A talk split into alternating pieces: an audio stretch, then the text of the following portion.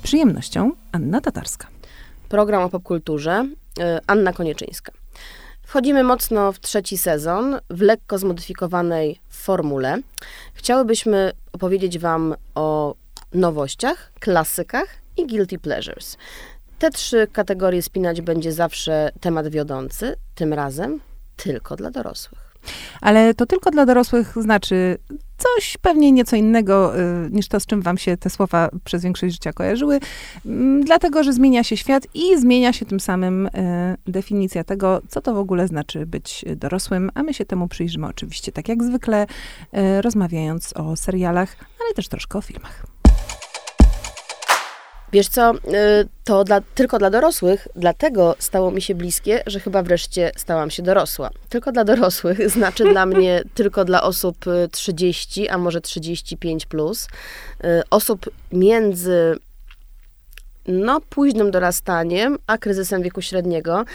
Ten kryzys wieku średniego, no, majaczy już na horyzoncie. Tak majaczy ci? Mi absolutnie Ania, majaczy. Ania, nie, nie, w ogóle odwróć wzrok, nie patrz w to słońce, ono oślepia, żadnych kryzysów. Wiesz, jakby to, co zostało zrobione, zostało zrobione. Mam poczucie pewnego spełnienia, pewnej dozy satysfakcji. Rozumiem, że chodzi ci o what's been done cannot be undone. Coś w tym stylu. Albo, albo Bygones, które lubiłam w Ali McBeal. No w każdym razie mm -hmm. tak, to, co się wydarzyło, się wydarzyło. Teraz można osiąść, można się temu przyjrzeć, ale nie wiem, czy coś jeszcze mnie czeka. Tak, to dosyć, Matko! dosyć apokaliptycznie ale zabrzmiało. To jest, ale to jest w temacie, to jest w temacie serialu, od, od którego chyba chciałyśmy dzisiaj y, zacząć, bo rzeczywiście on się zaczyna w takim mocno defetystycznym y, momencie, ale potem okazuje się, że jak to w życiu, wszystko, co myśleliście, że się wydarzyło i myśleliście, że jest takie, jakie jest, jest całkiem inne i nie wiadomo, czy się y, wydarzyło. Mówię bo rozterki o... Fleischmana tak. są serialem tak naprawdę o potędze narracji, czy też o różnych narracjach, czy też o tym, że opowiadając o swoim życiu także samemu sobie, tak naprawdę to życie y, przeinaczamy i kształtujemy. Y, I tak, to jest bohater w momencie kryzysu, bohater w momencie rozwodu, bohater w momencie niepewności dalszej drogi i tak jak y, bohaterowie pozostałych produkcji tylko dla dorosłych, mierzy się z takimi problemami, których dwudziestolatek po prostu nie zrozumie. Jest sytuacja, w której masz dzieci, masz żonę, albo jej akurat nie masz, bo ci właśnie odchodzi, masz mieszkanie, masz kredyt, masz pracę, musisz pogodzić wszystkie te pozornie błahe i trywialne y, obowiązki i zobowiązania, a przy okazji głowa ci puchnie, dlatego że masz myślówę, masz schizę. Czy właściwie to jest ten punkt w życiu, w którym chciałeś się znaleźć? No, dla mnie bardzo ciekawe jest to, że ten serial y, ma taki y, konstrukcyjny myk, który w bardzo bezpośredni i powiedziałabym dość brutalny sposób pogrywa z naszą widzowską, ale nie tylko, też życiową y, perspektywą. Tak jak Ania wspomniała, mamy tutaj dwójkę bohaterów, którzy się no, rozstają. Rozstają się w sposób dość, dość nagły i brutalny. Też jak nie, nie chcę zdradzać szczegółów fabuły, bo wydaje mi się, że pewne drobne twisty tutaj, ich odkrywanie jest, jest przyjemnością. No ale fakt jest taki, że tytułowy dok, doktor Fleischman, y, dr nie Toby ten z Fleischman, Alaska. Nie. Zostaje nagle y, za ręką w nocniku, chociaż właściwie nocnika nie ma, bo dzieci już są trochę starsze, ale gdzieś pomiędzy obowiązkami no, samodzielnego mm, rodzica, a chęcią eksplorowania takiego bardzo bogatego swojego nowego statusu singla, co czyni niekiedy z boomerską wrażliwością. I my bardzo długo mu towarzyszymy. I myślimy sobie, kurczę, no biedny facet, prawda, żona go zostawiła, a ta żona to taka jęca, no tak widać, po prostu karierowiczka, no wykorzystywała go, on po prostu był tą głową, y, przepraszam, tą szyją, co, co, co kręci głową i tak się tym domem zajmował i karierę poświęcał, no i w ogóle biedny chłopak. Aż tu nagle w którymś momencie otwiera się taki nowy kanalik y, w tej opowieści, taka nowa perspektywa i zdajemy sobie sprawę, że wszystko, co do tej pory oglądaliśmy, było niesamowicie subiektywne i że może jednak ta rzeczywistość wygląda całkiem inaczej niż, niż wygląda. Oczywiście to jest ta przestrzeń, która się otwiera e, dla Rachel, czyli byłej żony doktora Tobiego, granej fantastycznie przez Claire Danes. I też to jest taki serial, który mam wrażenie właśnie pokazuje, czym są um, ciężary, czym jest to brzemię towarzyszące nie tyle samej dorosłości, co naszemu wyobrażeniu na temat tego, czym ta dorosłość musi być. I kom, kim powinniśmy w niej być. Tak. Y, czasami, tak jak y, ten bohater, mam wrażenie, dobiegamy czterdziestki, a cały czas mamy przed sobą taką listę, być może napisaną przez naszych rodziców i ich niespełnione aspiracje, co należy zrobić, żeby być wartościowym dorosłym, wartościowym rodzicem, wartościowym partnerem. I czasami musi nam się naprawdę y, wszystko wysypać i po prostu e, ziemia usunąć spod nóg, żebyśmy się um, dobitnie obili, nabawili e, siniaków i, i, i, i zadrapań, a potem bardzo uczciwie spojrzeli sobie w lustrze w twarz i zapytali się, czego my właściwie chcemy i czego my potrzebujemy, ale też na ile wszystko to, w czym tkwiliśmy do tej pory, sprawiało, że postrzegaliśmy innych w taki, a nie inny sposób. Zwłaszcza w obliczu y, załamania tradycyjnych wartości, bo tak jak mówisz, y, postrzegamy y, Rachel jako jędzę, właściwie wyłącznie dlatego, że robi karierę i że woli siebie pracującą od siebie matkującej. Mhm. Y, gdyby sytuacja była odwrotna, gdyby to mężczyzna był tym breadwinnerem podstawowym w tym domu, nie mielibyśmy żadnych ale. To małe, właściwie małe, bardzo subtelne odwrócenie ról zwraca nam uwagę na to, jak bardzo stereotypowo wciąż myślimy o y, tym, czym jest spełnienie dla kobiety, a czym jest dla mężczyzny. I też jakby, że ten kryzys wieku średniego tak naprawdę do tej pory był zarezerwowany właściwie dla mężczyzny. To on sobie mógł kupić Porsche, to on mógł sobie właściwie też kupić y, młodszą dziewczynę, to on mógł sobie wyjechać do Saint-Tropez, a kobieta na to sobie pozwolić nie mogła, dlatego że przecież jej rolą przede wszystkim jest y, praca opiekuńcza. No, to jest wątek, który się też pojawił w mojej rozmowie z Jessim Eisenbergiem, bo ja miałam z nim przyjemność rozmawiać o, o, o, o tej roli i on powiedział coś, co bardzo mnie ucieszyło, że, że jego żona y, zawsze pilnuje, żeby on się tak nie ekscytował y, propozycjami, które dostaje, że jak dostaje propozycję faceta, który y, w cudzysłowie y, pomaga żonie, tak, czy, y, czy pomaga jej w domu, pomaga Wspiera, jej wychowywać dzieci. dobry chłopak wspierający. To żeby, to żeby właśnie pamiętał o tym, żeby patrzeć równo y, i, i sprawiedliwie na, na, na te propozycje, i nigdy mm, nie wywyższać na ekranie mężczyzny, który de facto po prostu robi to, co powinien robić jako partner, jako ojciec, żeby nie celebrować tego, co powinno być naturalne. I myślę, że w pewnym sensie ten serial ten postulat y, spełnia, bo mm, nie wiem jak ty, ale ja oglądając go przypominałam sobie te wszystkie momenty e, i mówię to z pełnym szacunkiem dla mojego partnera, w których e, z wielkim zdziwieniem pytano mnie o rany, a ty tyle je, jeździsz, gdzie są twoje dzieci? Czy, czy, czy twój mąż, bo zawsze jest mąż, y, wiadomo, y, czy twój mąż daje radę się nimi zajmować? I myślałam sobie, że gdyby sytuacja y, była odwrotna, to na pewno nikt by go o to nie zapytał. Nikt go nie pytał, ale też właśnie ten twist się pojawia, jak sama powiedziałaś, w rozterkach Fleischmana, ponieważ okazuje się, że te rozterki wcale nie są do końca jego, i te rozterki mają również y, bohaterki kobiece, a właśnie przede wszystkim one je mają. I to jest nie tylko Rachel, ale też, y, jak się okazuje, postać drugoplanowa, która się wyjawia i objawia jako pierwszoplanowa ostatecznie, czyli jego przyjaciółka, której losy są y, bliźniacze, czy też y, lustrzanym odbiciem jego losów, bo ona znowu jest y, w cudzysłowie kurą domową, y, rezygnującą z bardzo obiecującej kariery hmm. na rzecz rodziny, czyli te dwa losy, dwie biografie, czy nawet trzy właściwie się przeglądają ze sobą. Dwie biografie kobiety się ze sobą przeglądają i biografia dwójki przyjaciół z młodości. Jego do pewnego stopnia spełnionego, jej niespełnionej, ale wciąż posiadającej y, ten dar opowieści.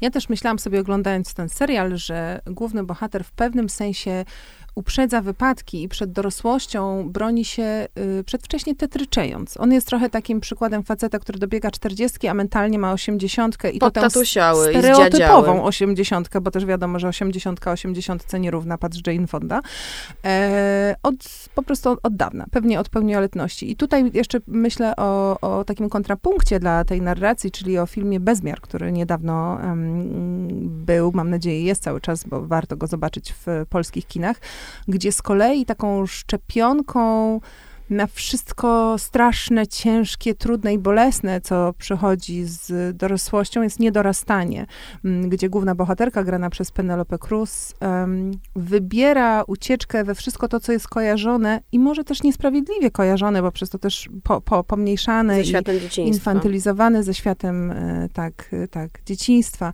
Mm, Ale jest... ona to robi dla dzieci, to znaczy ona jakby mm, jednocześnie ma ten wymiar eskapistyczny, ale z drugiej strony ma wymiar bardzo głęboko właśnie opiekuńczy, bo ona w imię y, swojej roli matki uczy się wchodzić w świat dzieci, pozostaje w nim, żeby lepiej empatyzować y, ze swoimi pociechami, prawda? Więc jakby to ma bardzo taką dwojaką rolę. No, oczywiście to jest, to jest ta ważniejsza perspektywa, bo mówimy tutaj o, o, o matce y, trójki dzieci, z których y, najstarsze jest w takim momencie, że, że mówi, mamo, ja nie jestem twoją córką, ja jestem twoim synem, a ty teraz musisz coś z tym zrobić i musisz się jakoś w tej sytuacji odnaleźć, mimo że brak ci jakichkolwiek narzędzi i żyjesz we Włoszech w latach 70 gdzie e, nie tylko brak narzędzi jakichkolwiek prawnych, żeby tę sytuację rozmawiać, ale też jakiejkolwiek świadomości, żeby w ogóle e, e, wiedzieć, jak to ugryźć, ale jest jeszcze ta druga strona, czyli przemocowy mąż i kobieta, która mam wrażenie w pewnym sensie w sytuacji, kiedy on po raz kolejny z agresją i w takim geście jakiejś takiej frustracji nią podnosi na nią rękę, to ona wystawia język i mówi pomidor i że to jest jej, to jest jej strategia rozbrajania po prostu tej bezlitosnej rzeczywistości, której nie daje żadnej nadziei na to, że może po prostu być sobą, że zamiast może eksplorować to, kim jest jako osoba dorosła, ona wybiera ucieczkę w bezpieczną przestrzeń, gdzie jeszcze nie ma na tobie tego ciężaru, że musisz wiedzieć, że musisz wiedzieć wszystko i mówienie nie wiem jest absolutnie wpisane po prostu w twoje, w twoje bycie w świecie. I tu są dwie bohaterki, które mi od razu przychodzą do głowy. Bohaterki, które właśnie pokazują środkowy palec albo y, mówią pomidor y, wobec dorosłości, wobec tego, jak była projektowana ich dorosłość. Jedna to jest y, Kirsten Bell w Dobrym Miejscu, niedocenionym w Polsce serialu, który y, oprócz tego, że jest krótkim kursem filozofii, to pokazuje tak naprawdę, czego pragniemy i to, że, czego, że to, że czego pragniemy, tak naprawdę jest naszym koszmarem.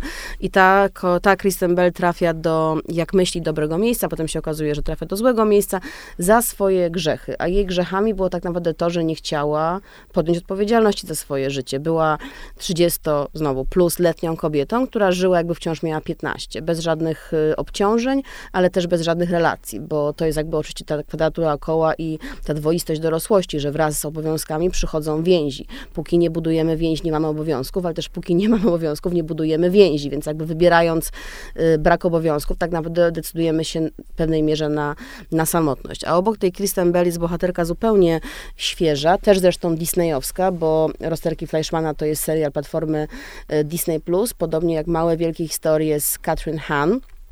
Wreszcie 50-letnia aktorka y, po dekadach grania y, zabawnych sidekicków, zabawnych mhm. przyjaciółek doczekała się głównych ról i to właśnie za sprawą Disneya, bo to są i małe, wielkie historie, y, i za chwilę Marvelowska Agata, w której powtórzy rolę z serialu WandaVision. I Katrin Han gra rówieśniczkę y, siebie w serialu Małe Wielkie Historie. Produkcja Reese Witherspoon y, w ramach Hello Sunshine, czyli jej takiej firmy producenckiej, która właśnie bardzo mocno promuje niestereotypowe obrazowanie kobiet. Bohaterka Katrin Han, no znów pokazuje środkowy palec y, dorosłości, bo mąż właśnie wyrzucił ją z domu. Córka właściwie jej nie szanuje. W pracy trochę kantuje, trochę nie ma przekonania, że to, co robi, jest y, właściwe żyje znowu bez poczucia odpowiedzialności, mimo tego, że wszyscy oczekują, że kobieta 50-letnia już nie tylko będzie dojrzała, więcej, ona będzie zupełnie samoświadoma, ona zacznie się wreszcie usuwać w cień, bo to jakby jest ten taki też bardzo krótki prześwit dla kobiety między młodością, potem dojrzałością i potem bardzo szybko zepchnięciem właściwie ku, y, ku starości, czyli takiemu momentowi, kiedy jedyne co może robić to piec ciasta i dawać radę wnukom. No bardzo to jest ciekawe, co się, co się wydarzyło e, w międzyczasie z naszym wyobrażeniem e, na temat tego, co to znaczy być e, dorosłym. A my możemy się przyjrzeć temu, co o dorosłości mówiły najbardziej klasyczne filmowe pozycje. Skoro mowa o klasykach, to myślę, że nie ma bardziej klasycznego filmu niż y, ten, który wrzuca nas właściwie w sam środek takiego dorosłego, a do tego jeszcze związkowego tygla, w momencie chyba najwyższego wrzenia, wirowania i bulgotania. Mam tutaj na myśli e, klasyczny film Sprawa Kramerów e, z 79 roku z Meryl Streep i Dustinem Hoffmanem. E, film, który przez lata, myślę, był uważany w pewnym sensie za takie dzieło feministyczne, ponieważ zwraca się ku ojcu, który w tej rozwodowej sytuacji e, zostaje, tak, to on jest tą stroną porzuconą, a, a matka jest właśnie tą e, karierowiczką przyjmującą tutaj no, stereotypowo męską pozycję i, mm, i to ona znika. E, ten film e, nie tylko w dość ciekawym momencie, bo to jest już czas drugiej fali feminizmu w Stanach e, Zjednoczonych, przygląda się kryzysowi takiej nuklearnej, klasycznej rodziny, no ale właśnie też odwraca rolę, choć wydaje mi się, patrząc na to z dzisiejszej perspektywy też pozornie, bo właśnie robi to, o nierobienie, czego apeluje Jesse Eisenberg, czyli gloryfikuje mężczyznę, który po prostu zostaje, tak? który po prostu jest ojcem i, i, i to wypełnianie minimalnego planu w pewnym sensie nagle w jego przypadku staje się planem maksimum i, i powodem no, takich e, rozlicznych wyrazów e, mm, uznania i, i, komplementów. E, to, co jest też ciekawe jeszcze w przypadku sprawy Kramerów, to postać oczywiście grającego główną rolę męską Dustina Hoffmana, który w pewnym sensie sam jest takim aktorem kojarzącym się z tematem dorosłości w kinie amerykańskim, bo przecież 12 lat wcześniej, w 67 roku. Hoffman, choć wyglądał tak samo. Choć wyglądał tak samo bardzo, bardzo długo, mam wrażenie. E, wystąpił w no, legendarnym dzisiaj filmie mm, e, Absolwent. Chciałam powiedzieć pani Robinson, bo... Bo to ona jest właściwie ona jest, tak. bohaterką.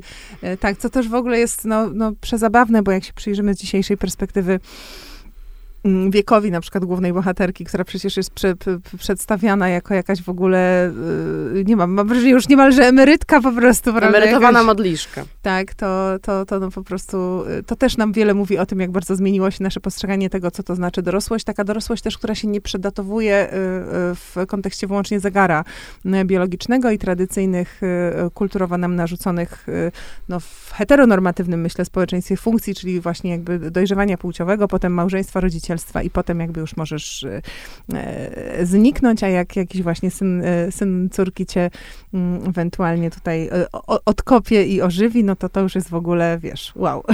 Jak to mówiła Jennifer Coolidge po American Pie, gdzie zagrała Milfa, wraz z, z tą rolą przyszły propozycje różne, niemoralne, mniej bardziej niemoralne. Ale tak, absolwent stał się klasyką, dlatego że pokazuje ten moment załamania, pokazuje, że te stare struktury, w których po prostu y, kończyłeś studia albo zaczynałeś pracę, y, brałeś ślub, wychodziłeś, wychodziłaś za mąż y, i miałeś dziecko, zaczynają uwierać, zaczynają dręczyć. Sprawa Kramerów późniejsza o kilka lat pokazuje, że ta, ta rodzina tradycyjna już wtedy była w kryzysie, już wtedy upadała, y, bo ten rozwód stał się mm, takim momentem zwrotnym w życiu. Stał się decyzją, która tak naprawdę gwarantowała y, kobiecie wtórną emancypację, czy gwarantowała kobiecie wolność. Małżeństwo jako, jako zniewolenie, jako klatka, rozwód jako wolność, y, cena wysoka do zapłacenia, bo właściwie utrata, czy też y, ograniczenie, ograniczenie roli matki. Dlatego ten film robił takie wrażenie i właściwie robi do dzisiaj, bo y, jako jeden z niewielu pokazuje kobietę, która, tak jak w rozterkach Fleischmana, nie uważa, że jej rola matki jest absolutnie najważniejsza w jej życiu. To jest wciąż bardzo duże tabu. I w ogóle wydaje mi się, że w tych klasykach trochę nowszych serialowych, wciąż bardzo silnym stygmatem y, obciąża się rodziców, oczywiście głównie matki, ale rodziców, którzy nie czerpią absolutnego zadowolenia ze swojej y, nowej roli, przyznają się Y, do rozczarowania, do frustracji, do tego, że trochę miało być inaczej, trochę tego nie przewidzieli.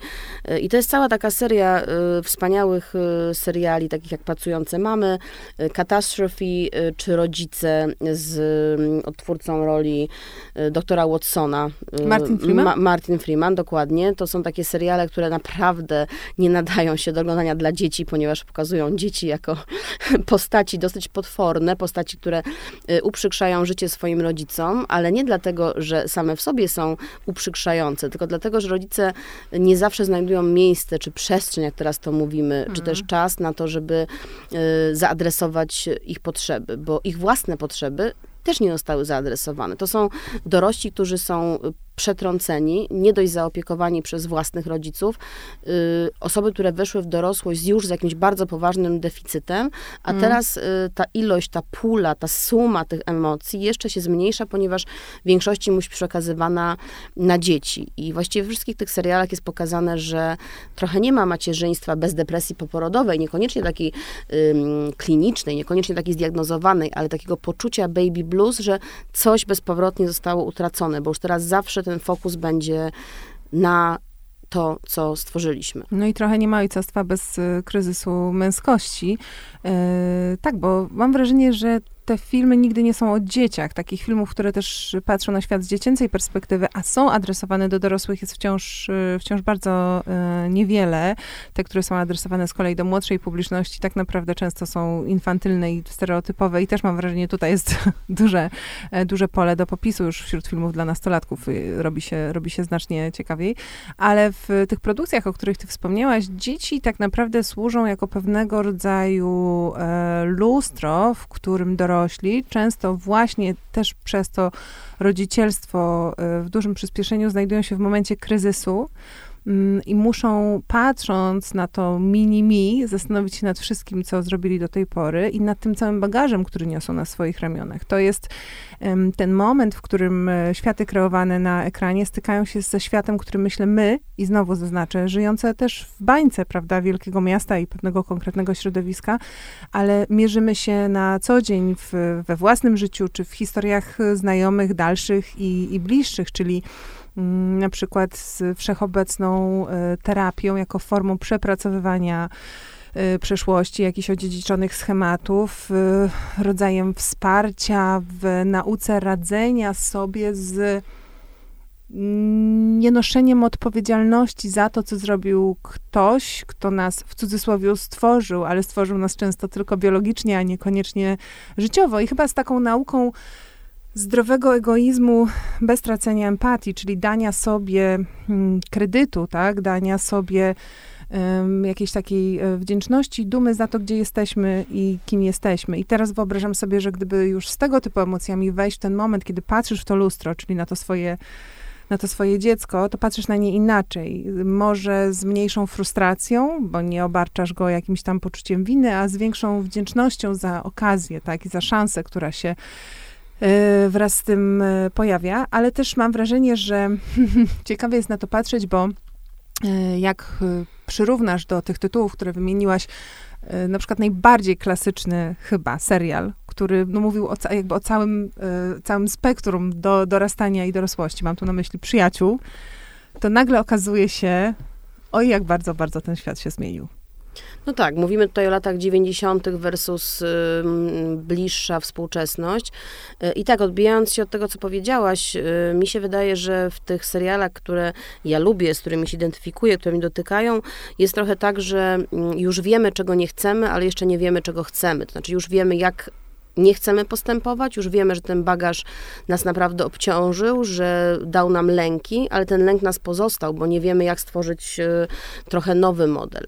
I o tym też oczywiście są do pewnego stopnia przyjaciele, o wykuwaniu się pewnego modelu, wykuwaniu się tego, tego schematu Friends are Family, e, tego zastępowania trochę tradycyjnych więzów tym, co tworzymy e, dobrowolnie, z własnej woli. Rodzina z wyboru. Rodzina z wyboru.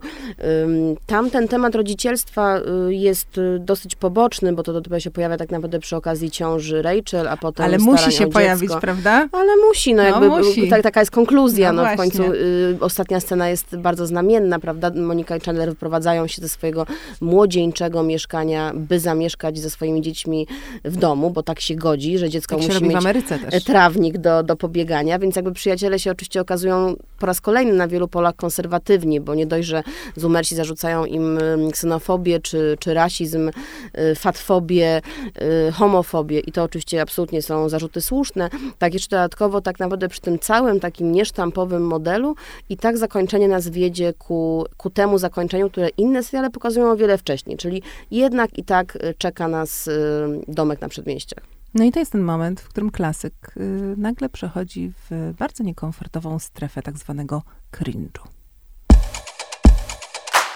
Cringe'u za dużo powiedziane. Guilty pleasure. Trzymajmy się tego bardzo y, mądrego i pojemnego sformułowania. Czasami będziemy wymiennie używać słowa camp i cringe, ale jednak guilty pleasure ma ten taki przyjemny posmak y, landrynkowo-lukrowany. A co, co jak ktoś lubi cringe? Jak ktoś lubi oglądać i tak się wzdragać i myśli sobie, o matko, co tu się dzieje? A potem jednak i tak otwiera, wiesz, y, to oczko i myśli sobie, no, no, pokaż, pokaż, pokaż, co tam masz. To ja tak mam zdecydowanie z czymś, co nie jest cringe'owe, ale jest cringe'owe w tym sensie, że pokazuje coś zbyt prawdziwego. Ja tak mm. mam z The Affair.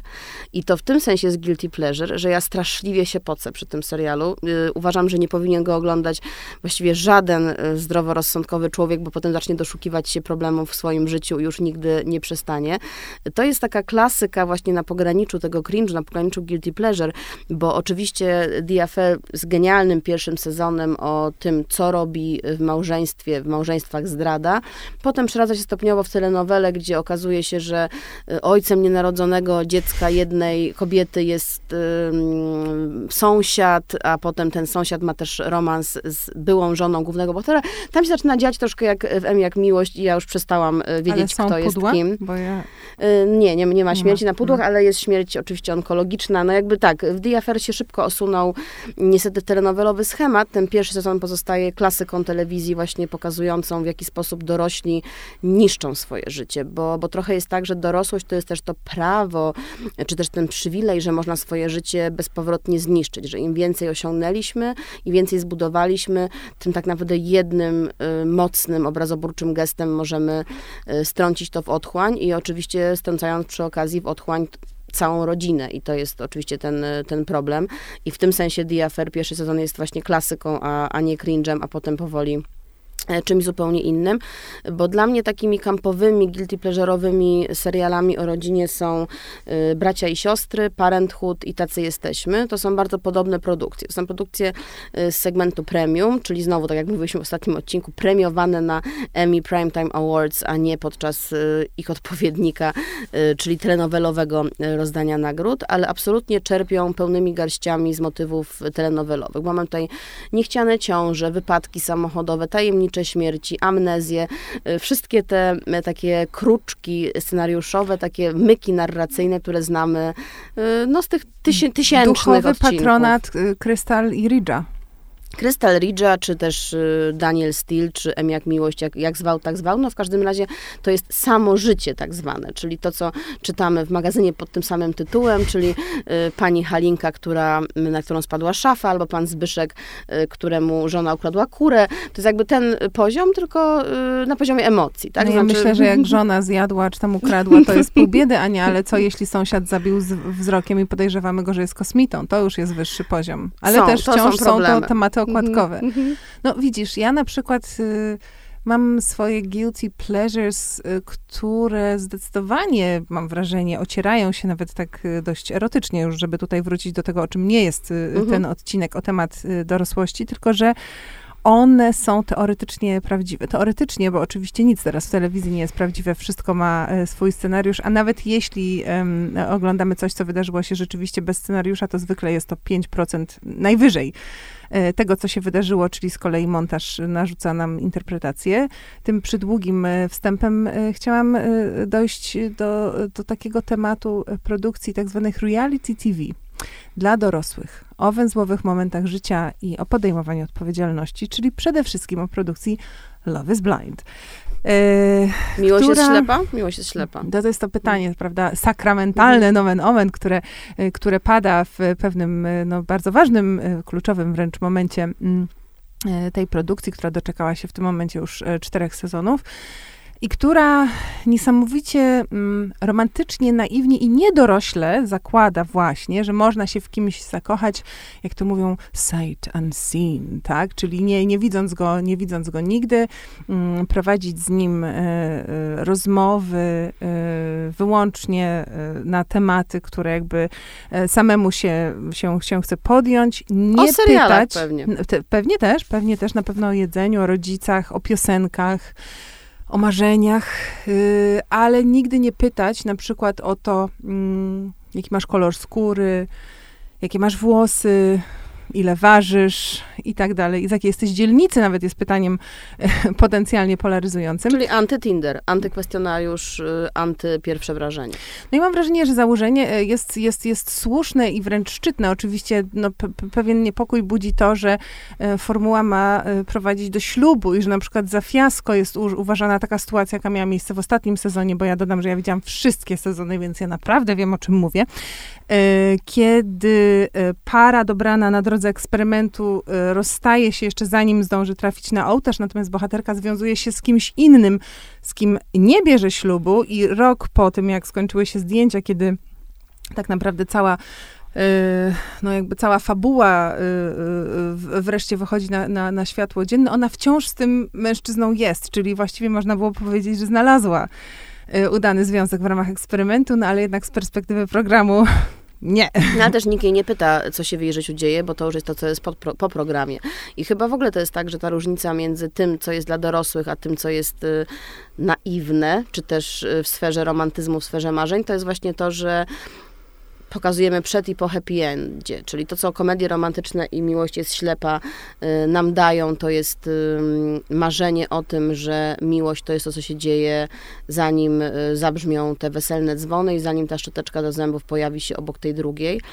A to, co my myślimy o tym, co jest dla dorosłych, to właśnie jest to o tych dwóch szczoteczkach, które się stykają, splatają, spluwają na siebie, czasami y, się kłócą, czasami wypadają Pożyczają z kubeczka. sobie i bez obrzydzenia. Oj tak, oj tak, no właśnie. Co to się jest, dzieje po? To jest granica, którą nie każdy jest, y, umówmy się, gotów przekroczyć, ale muszę ci powiedzieć, że y, gdybym miała znaleźć taki osobisty sposób mierzenia tego, czy sama jestem dorosła, bo ty mówiłaś tutaj jakby na początku o, o swoim odczuciu dorosłości, takim bardzo katastroficznym, E, to ja myślę, że to chyba jest to, że mnie jednak mimo wszystko bardziej kręci e, e, Love is Blind niż wszystkie Wyspy Miłości.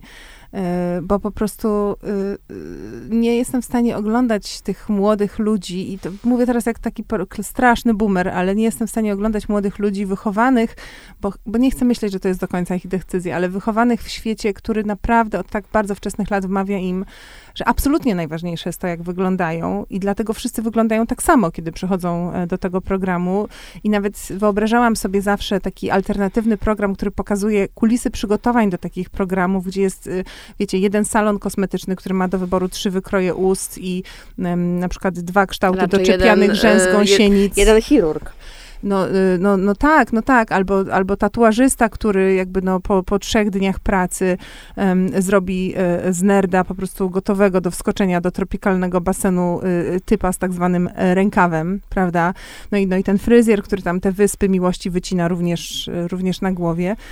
I w ogóle nie chodzi o estetykę, bo każdemu jego disco, yy, zresztą ktoś powie, że gadam po prostu, jak wiesz, zazdrosna, zazdroska, zazdrosna bumerka, która tego kaloryfera na, na brzuchu y, i doliny po prostu y, między półkulami idealnymi, biustowymi się nigdy nie, nie doczekała, ale jakoś kurczę, mam wrażenie, że pod tym całym po prostu bardzo rozbudowanym i bardzo symetrycznym kostiumem naprawdę tak bardzo nic nie ma, że to w pewnym sensie jest idealne uosobienie yy, tego, co zjada dzisiejszy świat, a przez to też dzisiejszą kulturę i dzisiejszą telewizję i dzisiejsze streamingi.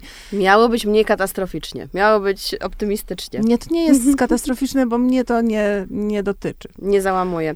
Ale zauważ, że w rozterkach Fleischmana nie są tacy znowu atrakcyjni ci bohaterowie. Mi się daje, że to, to dla dorosłych też jest dlatego nęcące, że pokazuje ludzi bardziej takimi, jakimi są. Właśnie zmęczonych, po nieprzespanej nocy, y, z makijażem rozmazanym, gdzieś tutaj może z jakimś zakolem. No ta dorosłość... I y, rozstępem. Jest y, właśnie, zmienia pojęcie atrakcyjności. Ale myślę, Ania, że to nie chodzi tylko o to, że mm, dorosłość to jest zaakceptowanie Y, nieatrakcyjności.